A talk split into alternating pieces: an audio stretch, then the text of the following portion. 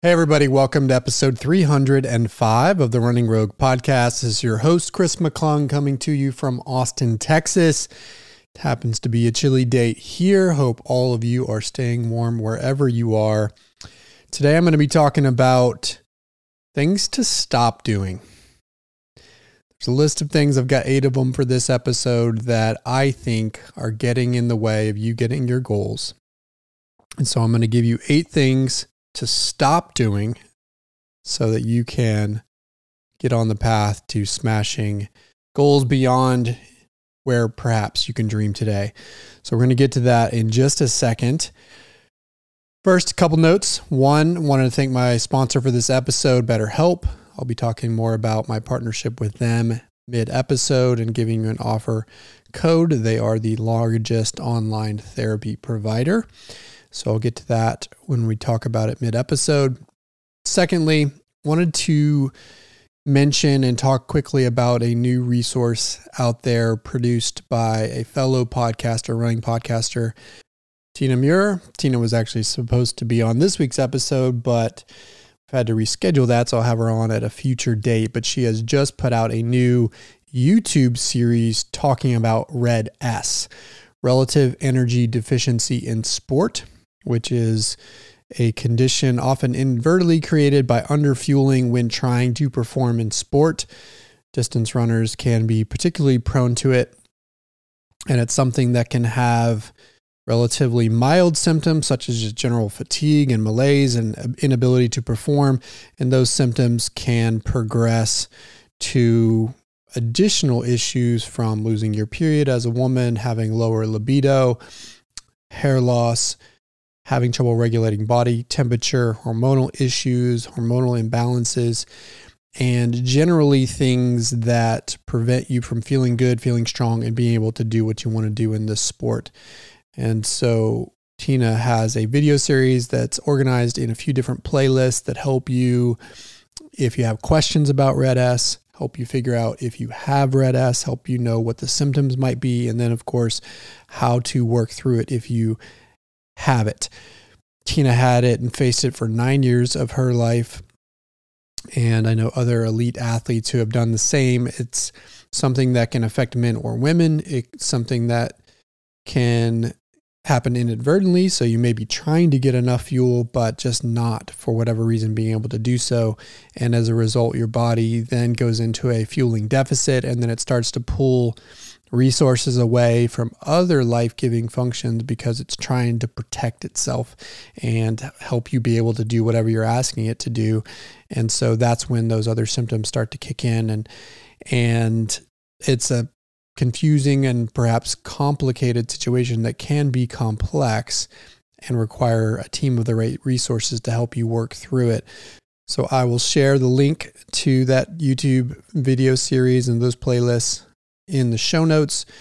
I think if you're a distance runner, just watching some of those videos, even if you don't think you have Red S, is helpful for building awareness about it because I don't think it's as commonly known, the potential ramifications of it are as commonly known as they should be. So they can help you identify those warning signs, perhaps for yourself, as well as perhaps for those in your running community, so that anybody can get the right resources if they happen to face this type of an issue. So, go watch a few of those videos, just get a little bit educated on it, whether or not you think you might have this sort of challenge. And certainly, if you do think you have this sort of challenge, these videos are going to be a great resource. Tina will be a great resource, and I'm hoping to have her on a future podcast to talk exactly about this topic. So go check that out. Again, I'll link to it in the show notes. Okay, let's jump in on my topic today. We're going to talk about eight things that you might be doing that I want you to stop doing so that you can get your goals.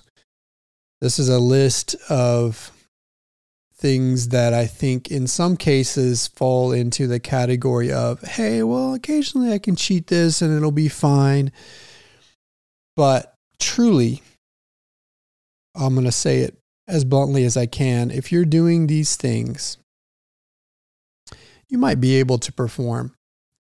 You might be able to still get some results, but I am I will unequivocally say that if you're doing some of these things, then you will ultimately limit your long term potential. You will not achieve your fullest potential.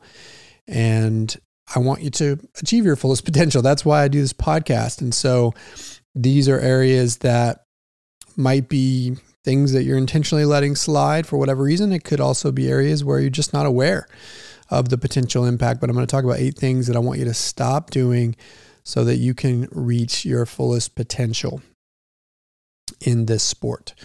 So here we go. Number one, stop going too fast on your easy days. Some of you may have predicted that this would be on the list, but I want to say it unequivocally stop going too fast on your easy days. I get it. It's counterintuitive. We think we have to run fast in order to get faster. But I can tell you unequivocally that if you're running too fast on your easy days, then you're absolutely limiting your long term potential in the sport for a variety of reasons. What are those reasons?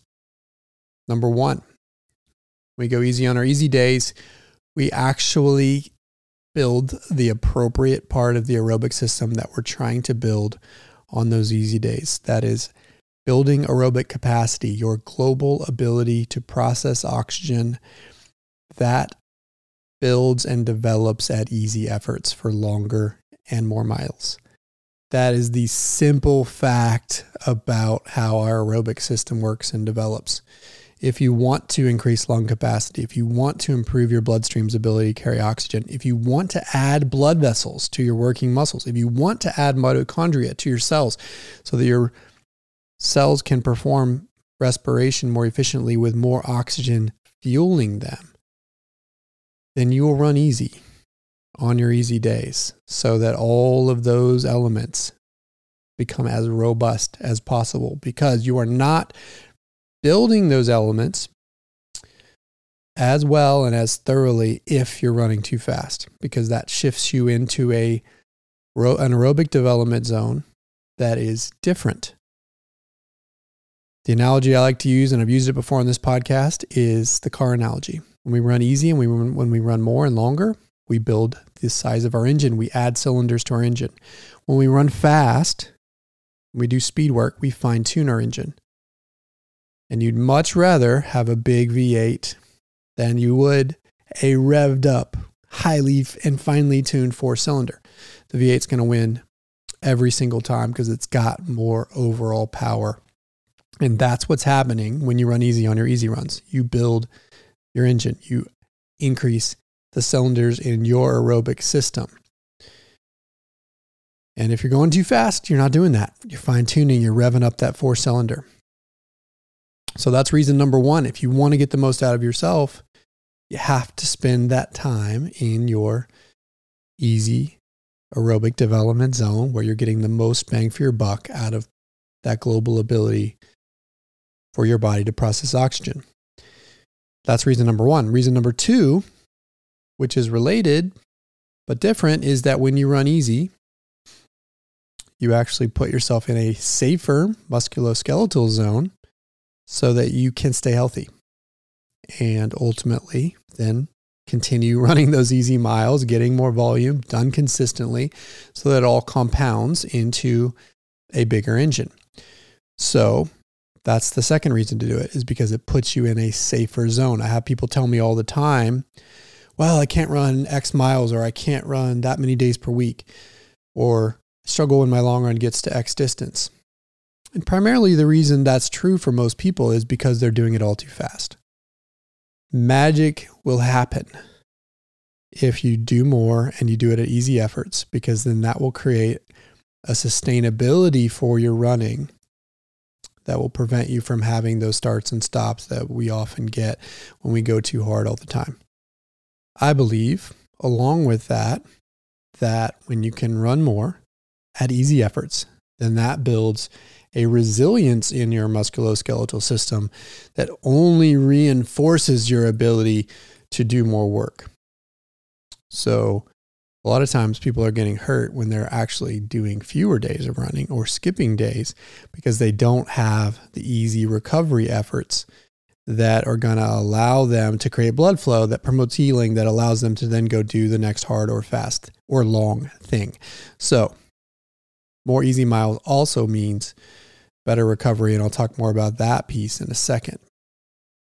So, those are the reasons to do it. And yet, still, people want to tempt fate.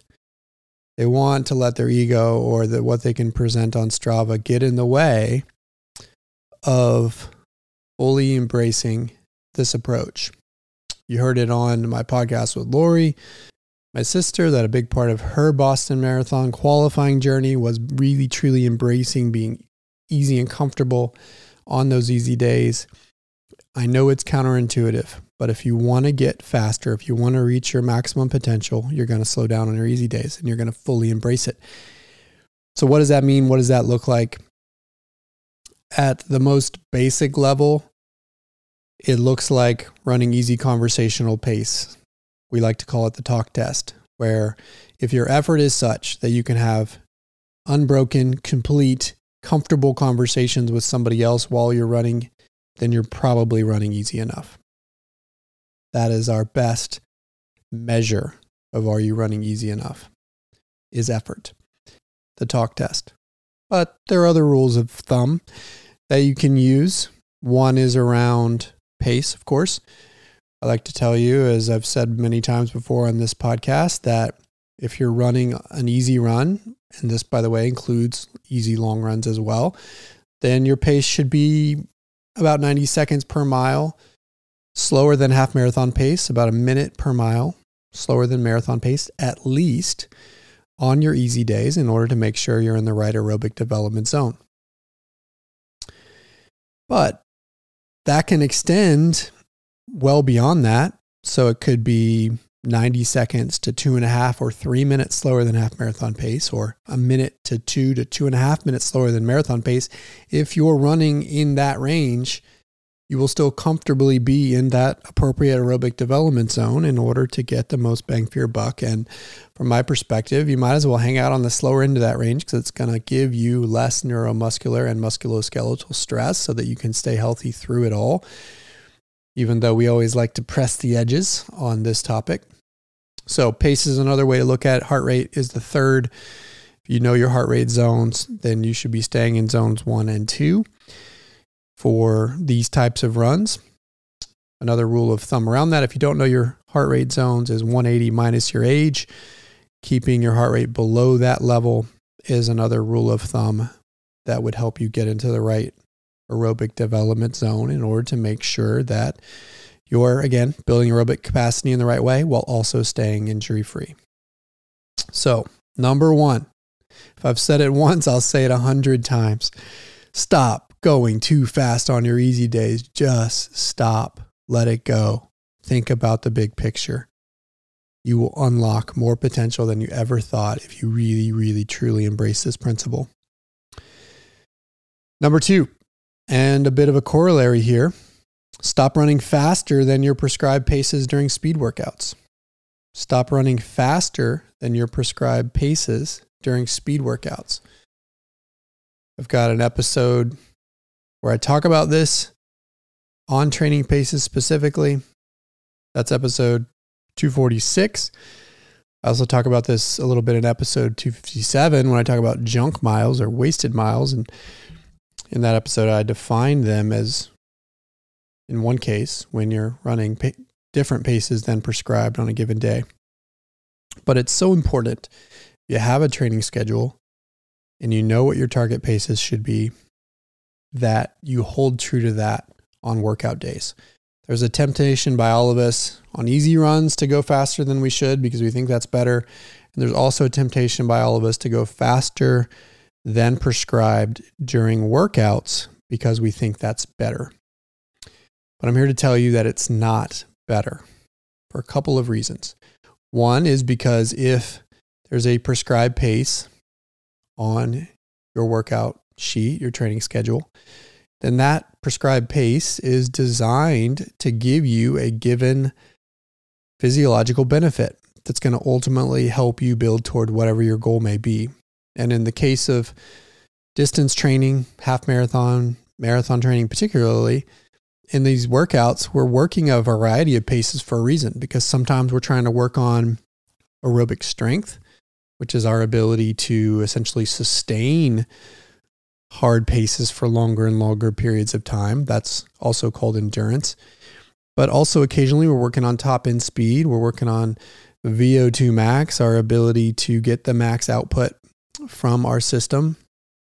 So, there's a purpose for each of those workouts that are put and built into a training schedule. And every day has a purpose, and there's reasons to occasionally work one element versus another, particularly as we think about periodizing a training schedule.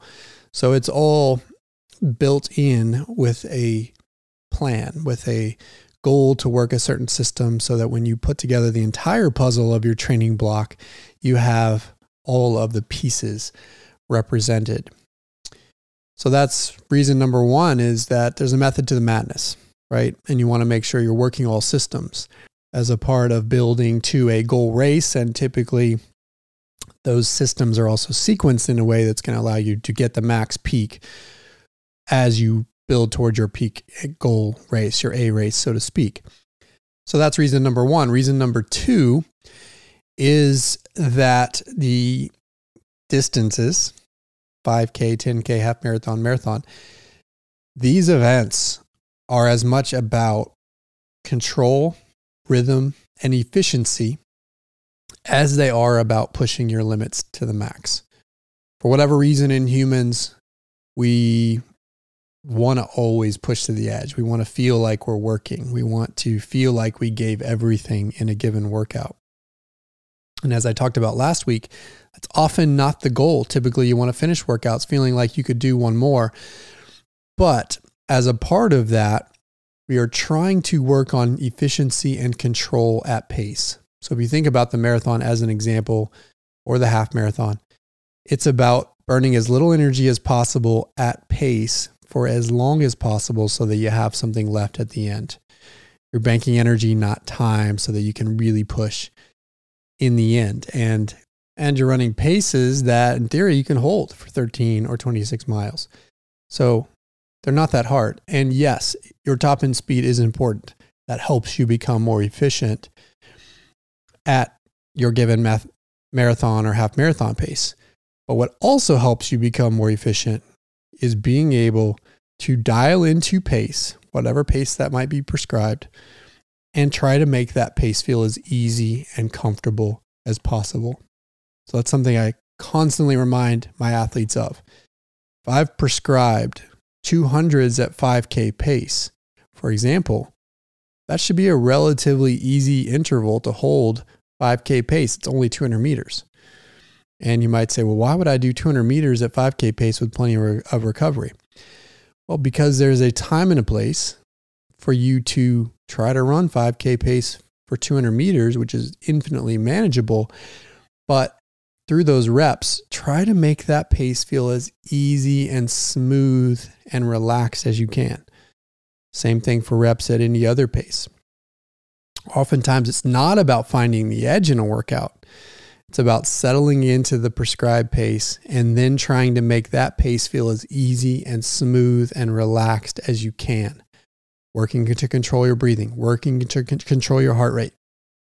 That skill set that ability to relax at pace is as important in the overall equation, maybe even more important for the marathon and half marathon to you reaching your max potential. Because again, if you can hold half marathon pace as smoothly and comfortably as possible for longer, then that's going to translate to better results for you on race day. But the same applies to all other pace ranges as well. And yet, most of the time, for our ego's sake or for perhaps simply the instinctual human need to press and find the edge, we always want to feel like we're killing ourselves, that we're on the edge, that we're out of breath, that we feel like we're pushing to the limit in workouts. And that's frankly counterproductive and not a part of anything I would ever write in a schedule 99% plus of the time. The vast majority of the time, I'm going to give you manageable intervals, manageable paces, manageable rest so that you can work on efficiency at the target pace. Now, that doesn't mean the workouts won't be hard and rigorous and difficult because certainly they are in my programming. But it does mean that you're going to have the ability and the space to work on being relaxed and efficient at pace versus pushing and finding the edge. And yeah, there's a time and place for that, sure. But it's less frequent than you might think. And it's certainly not going to happen outside of me assigning that specifically to you by giving you really rigorous spaces to go chase on paper. So that's number two. Stop running faster than prescribed paces during workouts. It's counterproductive. Instead, work on your efficiency, work on being relaxed at pace, work on making that pace given feel as easy and comfortable and relaxed and smooth as possible. That is where the magic is. Okay, number three, switching gears a little bit, stop skipping meals after hard, hard or long sessions. Stop skipping meals after hard or long sessions. Fueling is so critical. I'm talking about this for everybody. After a hard or long session, your body is doing two things. One, it's looking for the raw materials for repair. So you want to have a balanced meal, carbs, fats, proteins in solid quantities within an hour to 90 minutes of exercise so that your body can grab up those raw materials and put them to work to rebuild after you've torn it down during your workout or your long run. Additionally, during that same window, the body is most efficient at restoring resources so that you can have them for your next hard or long session. So if you're eating carbs after a workout, then your body is more efficient at restoring those carbs as glycogen than it would be at another time if you waited. So, very often we're on the go, we're busy. We might do a morning workout or long run and then have to rush to the next thing. And instead of having a proper meal, we grab a bar on the go, we grab something on the go that's not adequate for our needs to refuel our body so that we can not only repair and recover, but also so that we can restore the fuel that we're going to need for the next hard or long session. So you are absolutely shortcutting your recovery processes and your ability to then go do the next thing by not fueling properly post run and obviously, fuel throughout the day is important, but in particular, these windows post run are absolutely critical. So stop skipping meals. I think for most of us, this is breakfast because we're on to the next. We've got to take the kids to school. We've got to get to work. We've got to get to whatever we may need to do for the day. And so we're rushing that first meal of the day after a hard or long session instead of investing properly in it. And all it takes is a little bit of planning. I get it. You might say, I don't have time, but make time, figure it out, put it as a part of your routine to make sure you're getting a robust, filling, balanced, meaning balanced by macronutrients, carbs, fats, proteins, meal within 60 to 90 minutes of a harder long session. Period. If you're not doing that, you're not recovering properly, and ultimately, you're not going to be able to invest in the next harder long session the way you need to. So please stop skipping meals after hard sessions. Next one, number four, stop skipping recovery runs. Stop skipping recovery runs. We talked about easy runs and the importance of going a pace that's appropriate. But we also have to make sure we're getting in those recovery runs. Recovery runs should be happening after every hard session or long session. Just like you shouldn't skip meals after those sessions, you also shouldn't skip the active rest part of the equation, which is that next recovery run. As Coach Marilyn has said on this podcast, motion is lotion. Movement creates blood flow, which promotes healing. By running easy, on those recovery days, it becomes the grease to the wheels, the glue that helps you hold it all together so that you can then go do the next harder long session. So, again, that means after every quality workout, the next run you should do is going to be an easy recovery run. After your long runs, the next run you should do is an easy recovery run. Sometimes people get in the trap of saying, Well, I'm too sore after my long run or my speed workout, so I shouldn't run the next day. And the truth is that soreness the next day is a sign that you actually need that recovery run more than ever.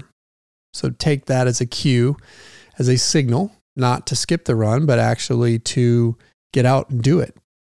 And as I talked about last week in my episode of Running Intuitively, of course, make sure you're listening to your body. You're letting your body dictate the pace on those days, meaning you're starting glacially slow. You're starting painfully slow on those days that you're particularly sore so that your body can ease into it and then actually get the benefit of the recovery run versus hammering it out.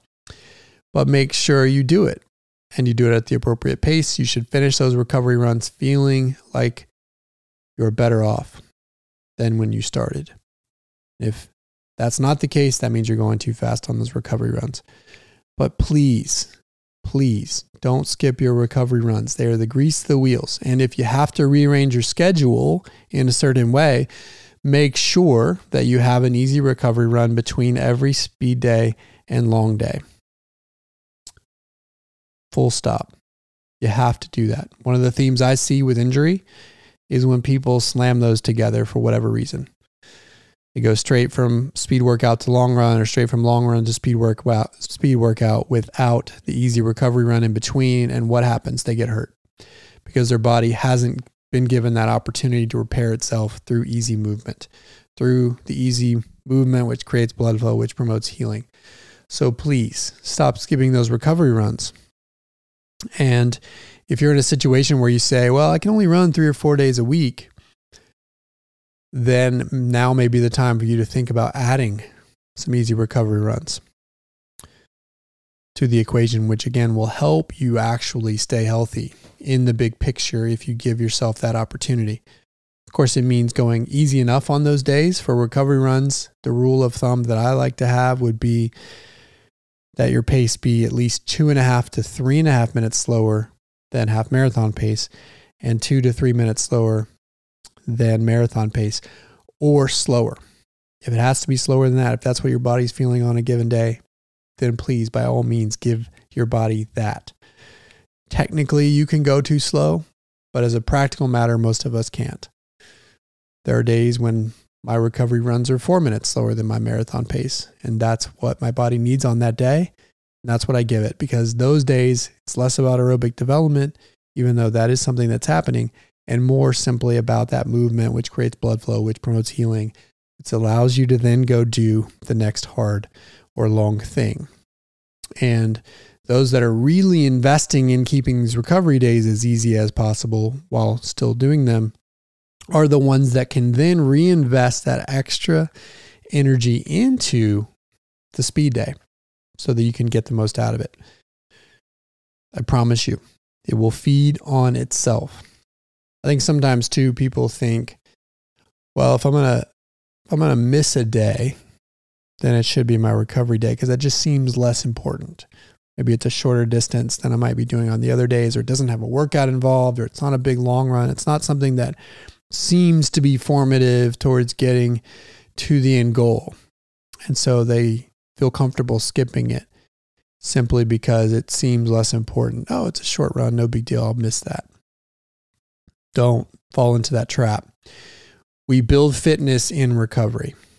We build fitness in recovery. When we're going fast, when we're going long, we're tearing our body down. Just like if you're lifting in a gym, when you're doing your workouts, you're tearing your muscles down so that they can build back stronger you get stronger with weightlifting in the spaces between workouts because that's when your muscles are rebuilding back to stronger than before after tearing them down. Same concept is true with running. You're tearing your body down in the hard sessions and the long sessions, and in recovery is where fitness builds. So don't skip those recovery days. Use those signs of soreness or being stiff or tight as signals that you need to get out there and move. And if for some reason you live in the Northeast or Canada or someplace where it's too snowy on a given day or too cold on a given day to go outside and you need to do something as an alternative, find some other way to create easy movement if running isn't an option, whether that be stationary bike, whether that be swimming in an indoor pool, doing an elliptical, walking on a treadmill if that's your only option. Move, use gentle movement in some other way to promote a similar stimulus so that you can then go do that hard or long thing next. So that's number four. Do not skip your recovery runs. Before we get to number five, I want to talk about my sponsor in BetterHelp. Thanks again for their support of this episode. They are the largest online therapy provider. It's a provider that I've used myself. I've also used in person therapy resources here in Austin to help deal with grief associated with the loss of a friend. Therapy is all about being your best self. And I can tell you in those situations where I've felt like I needed it, those situations, not in dramatic ways, but in subtle ways, I felt like I wasn't myself. I wasn't able to operate as myself. And so seeking out professional help really helped me get back to that place of just feeling like myself again. I've also worked with a BetterHelp therapist to talk through discussions on parenting strategies related to having a challenging teenager in our household who we love, but I'm learning as a parent and we're figuring out in this new phase. So, whether you need to feel like yourself again or whether you just need some practical advice on dealing with a life situation, I highly recommend BetterHelp. It's convenient, it's flexible, it's easy, it's online and it's affordable. You can go to their website, betterhelp.com, fill out their questionnaire to get matched with the licensed therapist. Then you can try them out. If you don't like them for whatever reason, you can switch therapists really easily. They make that therapist finding process really simple, which I found challenging when I was going through it on my own.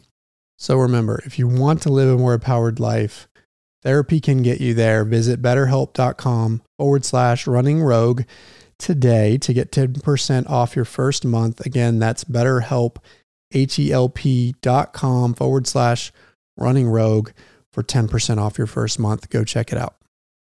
Okay, let's get to number five on my list of things to stop doing to be your best running self. Number five, stop giving yourself too little time to prep for a race. Stop giving yourself too little time to prep for a race.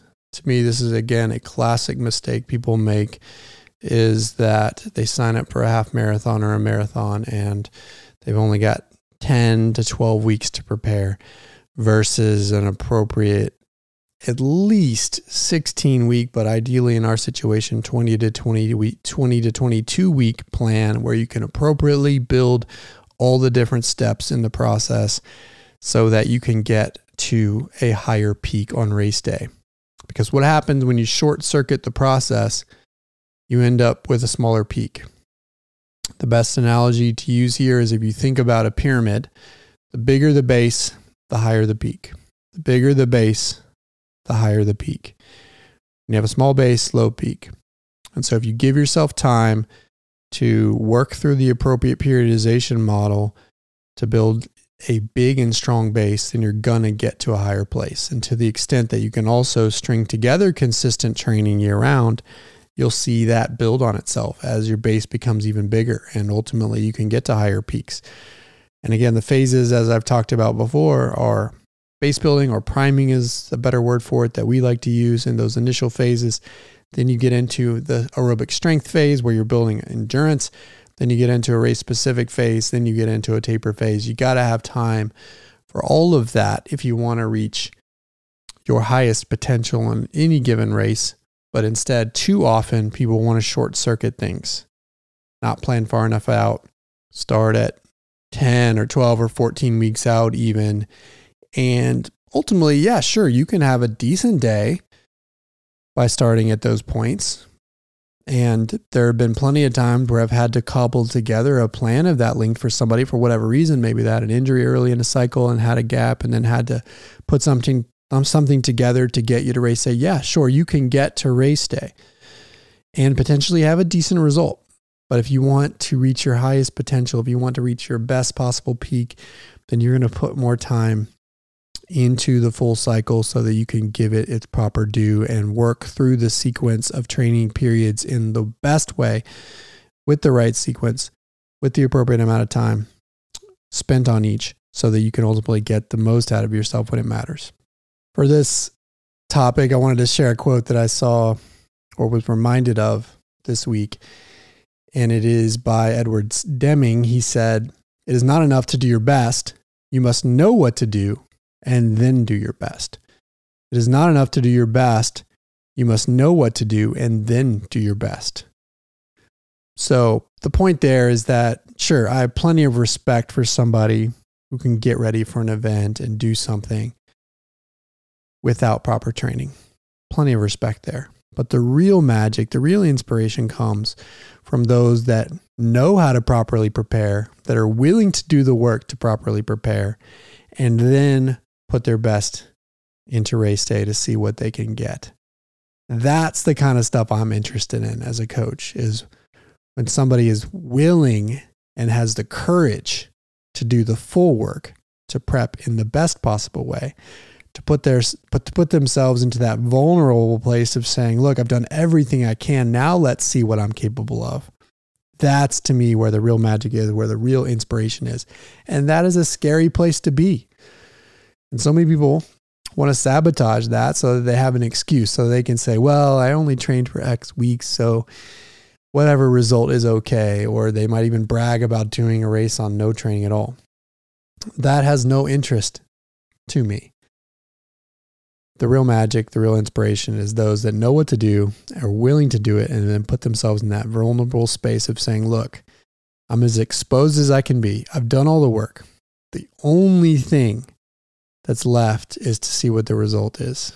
And that, again, is vulnerable because it means whatever the outcome is, is a better indication of what's really possible for you. And that's scary, but it's also really powerful. And if you're willing to do it and you're willing to keep doing it consistently, that doesn't mean that you're going to get the result you want every time. It also doesn't mean that you're fully defined by your results. It just means that you've given yourself the best chance to put your best foot forward to ultimately someday see what that true potential is by giving everything, by doing the full amount of work so that you can fully test and prove what's possible for you. So that's number five. Stop giving yourself too little time to prep for a goal race. Number six, stop waiting until it's too late to address a little training issue or niggle. So many times I've had this happen where somebody will tell me, I'm out, I can't run. And I'll say, Well, what happened? And they'll say, Well, three weeks ago, I started to have this pain and I kept running on it and did the same things that I've normally been doing. And it got worse. And now I can't run. And as a coach, there's nothing more frustrating for me than somebody three weeks into experiencing pain telling me about it. Because oftentimes at that point if they've continued to hammer on it without making modifications or without trying to preemptively deal with the issue then most likely they're at a point where they're going to have to take some time away and address it in a in a way that's going to be more disruptive to training. So please stop doing that. Your body is giving you signals all the time about whether or not you're training too hard or whether or not you might need to give some TLC to a certain area. And just like I mentioned last week about running intuition related to injury, it's so important to listen to those signs as soon as they pop up. And sure, there's a difference between general soreness that might go away after a few days and a potential niggle or issue that could become an injury. And that's something you have to learn. You have to learn to discern over time. But in general, I think people's intuition on this is pretty good. Listen to your body. Notice pain. It's telling you something. And at the first sign of it, the first sign of something out of the ordinary, you need to address it proactively. And as I've said before on this podcast, usually where you're feeling the pain is often not, if it's soft tissue related, not the cause of the problem. And so you got to figure out what the root cause is. And there are ways to do that. Doing some foam rolling all around the area you might be experiencing pain, checking in with your coach, checking in with any providers that you might use as proactively as possible so that you can get ahead of the issue so that you can start to prehab before it becomes a full blown injury by doing whatever it may be strength, mobility, self massage, or massage, or some other modality in order to address that issue proactively. Because another immutable fact of training for marathons or half marathons or anything else is that there's no such thing as a pain free cycle when you're pushing your body to the limit, when you're really trying to get the most out of yourself, you're going to have things that pop up. That's the reality. We all want pain free cycles, but those just don't happen. You're going to have to deal with something. And if you deal with whatever it may be proactively before it becomes a full blown injury or issue, then you're going to be able to stay ahead of it so that you can keep training. Because most of the time, when something's just a small minor issue, you can still run through it. You can still even potentially do workouts. Now, you may have to modify things, you may have to make adjustments, you might even have to cross train a couple of days. Each of those situations is going to be case by case.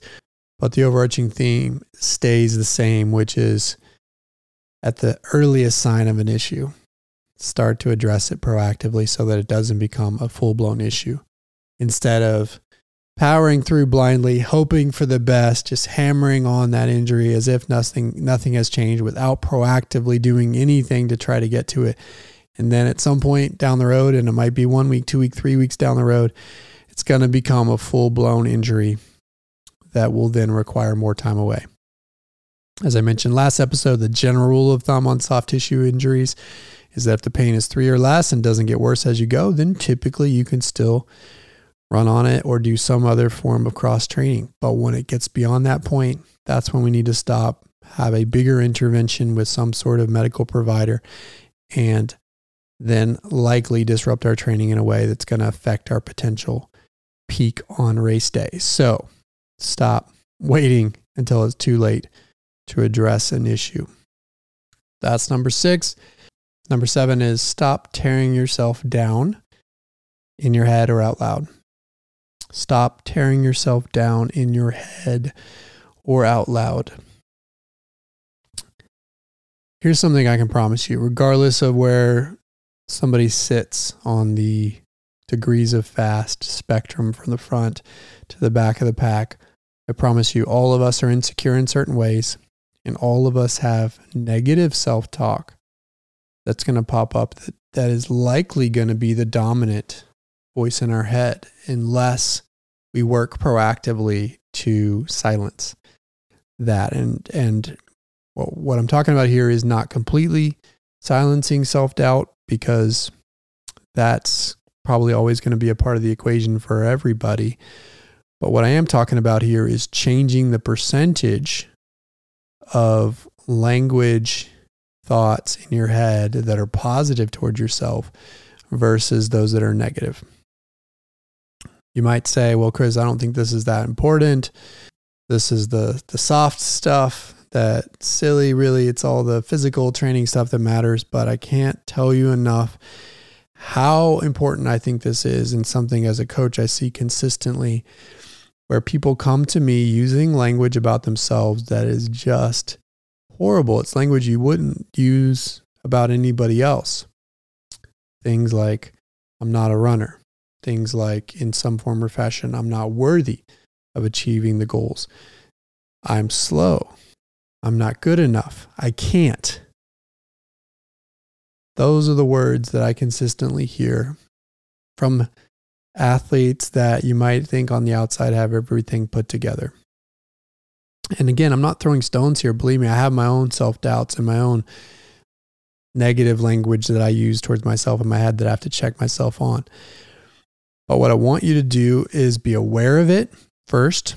So anytime those thoughts creep in, flag it, notice it, and then start to reprogram it.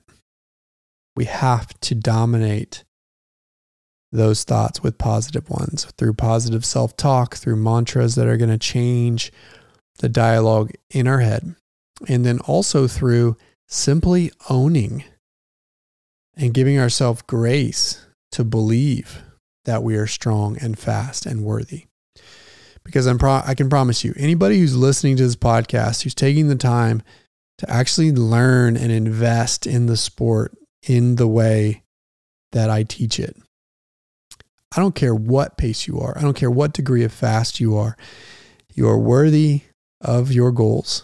You are worthy of believing that you can reach your best potential. You are worthy of thinking that you can dream as big as possible and still probably not have a full conception of what's possible in your life because you just don't know better. Those are the things I want you to start owning and stepping into because it absolutely matters. If you're willing to do the work to get your best result from a physical standpoint, then you should also be willing to do the work from a mental standpoint to step in and own that as well. And believe me, there's no better sign that you are mentally prepared for that than listening to somebody like me talk about this stuff. So it is my mission as a coach to get people to believe. I've had people that I've coached say things like, I used to never think I was an athlete, but now I'm starting to believe it. I used to never think I was a runner, but now I'm starting to believe that. Believe me, that conversation I've had with all degrees of fast. I've had people say, I used to not think I could run a certain time, but now I'm starting to believe it. So, what I want you to do is that one, again, start noticing when that negative self talk kicks in or when you start to use self deprecating language with others. And ask your friends and running friends to help you stay accountable to this. Stop saying you're slow. Stop saying you're not worthy. Stop saying you're not a runner. Stop giving yourself caveats and couching yourself in negative ways. And instead, change that language. I am strong. I am fast. I am worthy. I am capable of whatever goal you might have. Use that language and create positive affirmations that you visually see all the time and that you say out loud audibly to yourself, even if it's cheesy as doing it in the mirror, so that you can start to reprogram your brain to believe. Sounds cheesy, but I promise you it matters. Stop tearing down yourself in your head. Stop tearing down yourself with your words. Change that language. Number eight, and I'll borrow a quote from marathon world record holder Eliud Kipchoge. You can't chase two rabbits at once. So, number eight is stop chasing too many rabbits. Stop chasing too many rabbits. Our body is designed in a way that allows us to have two or three peaks a year. And yet, so many of us want to have our cake and eat it too. And certainly, there can be situations where two goals might be compatible within the same training cycle.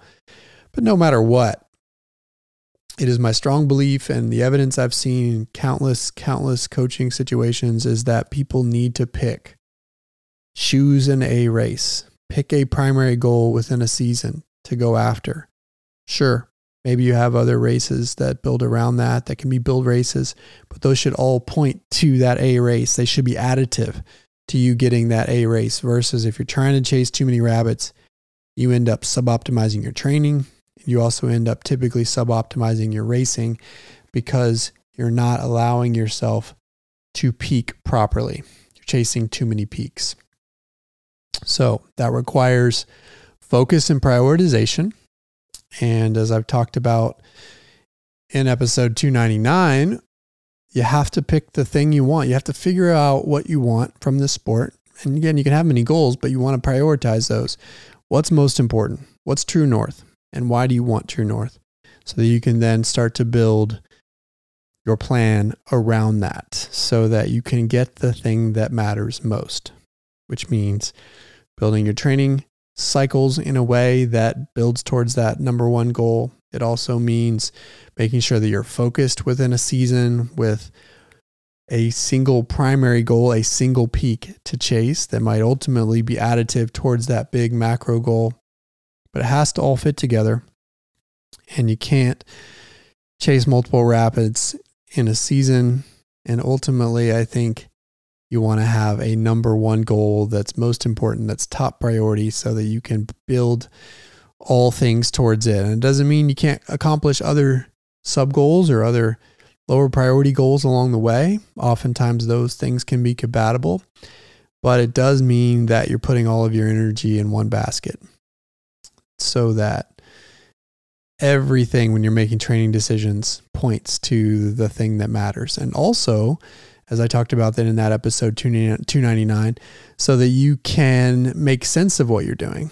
So you can say, hey, I know how this workout or this training block with this goal race ties to the bigger goal so that you can stay motivated along the way. But too often I see people say, well, they want this and they want that. And they're sub optimizing both as a result instead of truly putting all of their eggs in one basket, as we would say here. So they're truly only chasing one rabbit, as you might say in Kenya. But if you want the most out of yourself, then you won't chase two rabbits at once. You'll chase a single rabbit at once. You'll catch that rabbit, and then you'll go about chasing the next one. So that's number eight. Stop chasing too many rabbits. That's going to prevent you from ultimately reaching your maximum peak. So there you go. Eight things to stop doing to reach your highest potential. Again, I don't say these things for my benefit. These are all things that I believe.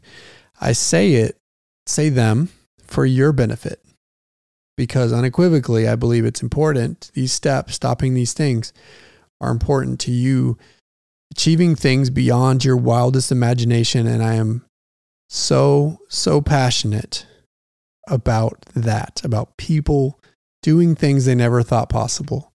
So I'm not saying these things to be mean or to baby you or to say it because you can't handle X, Y, and Z. I'm saying it because I want you to do things that you can't currently imagine or that you don't currently believe you can do. I want that for you more than anything. And so that's why I'm telling you to stop doing these things because that's going to unlock your potential to do things you never dreamed of. So that's the vein of this episode. Hope you take it as such and stop doing these things on the list. All right, with that, we'll wrap this one. As always, you can check us out at roguerunning.com or follow us on Instagram, Twitter, or Facebook at Rogue Running. Until next time, we'll talk to you soon.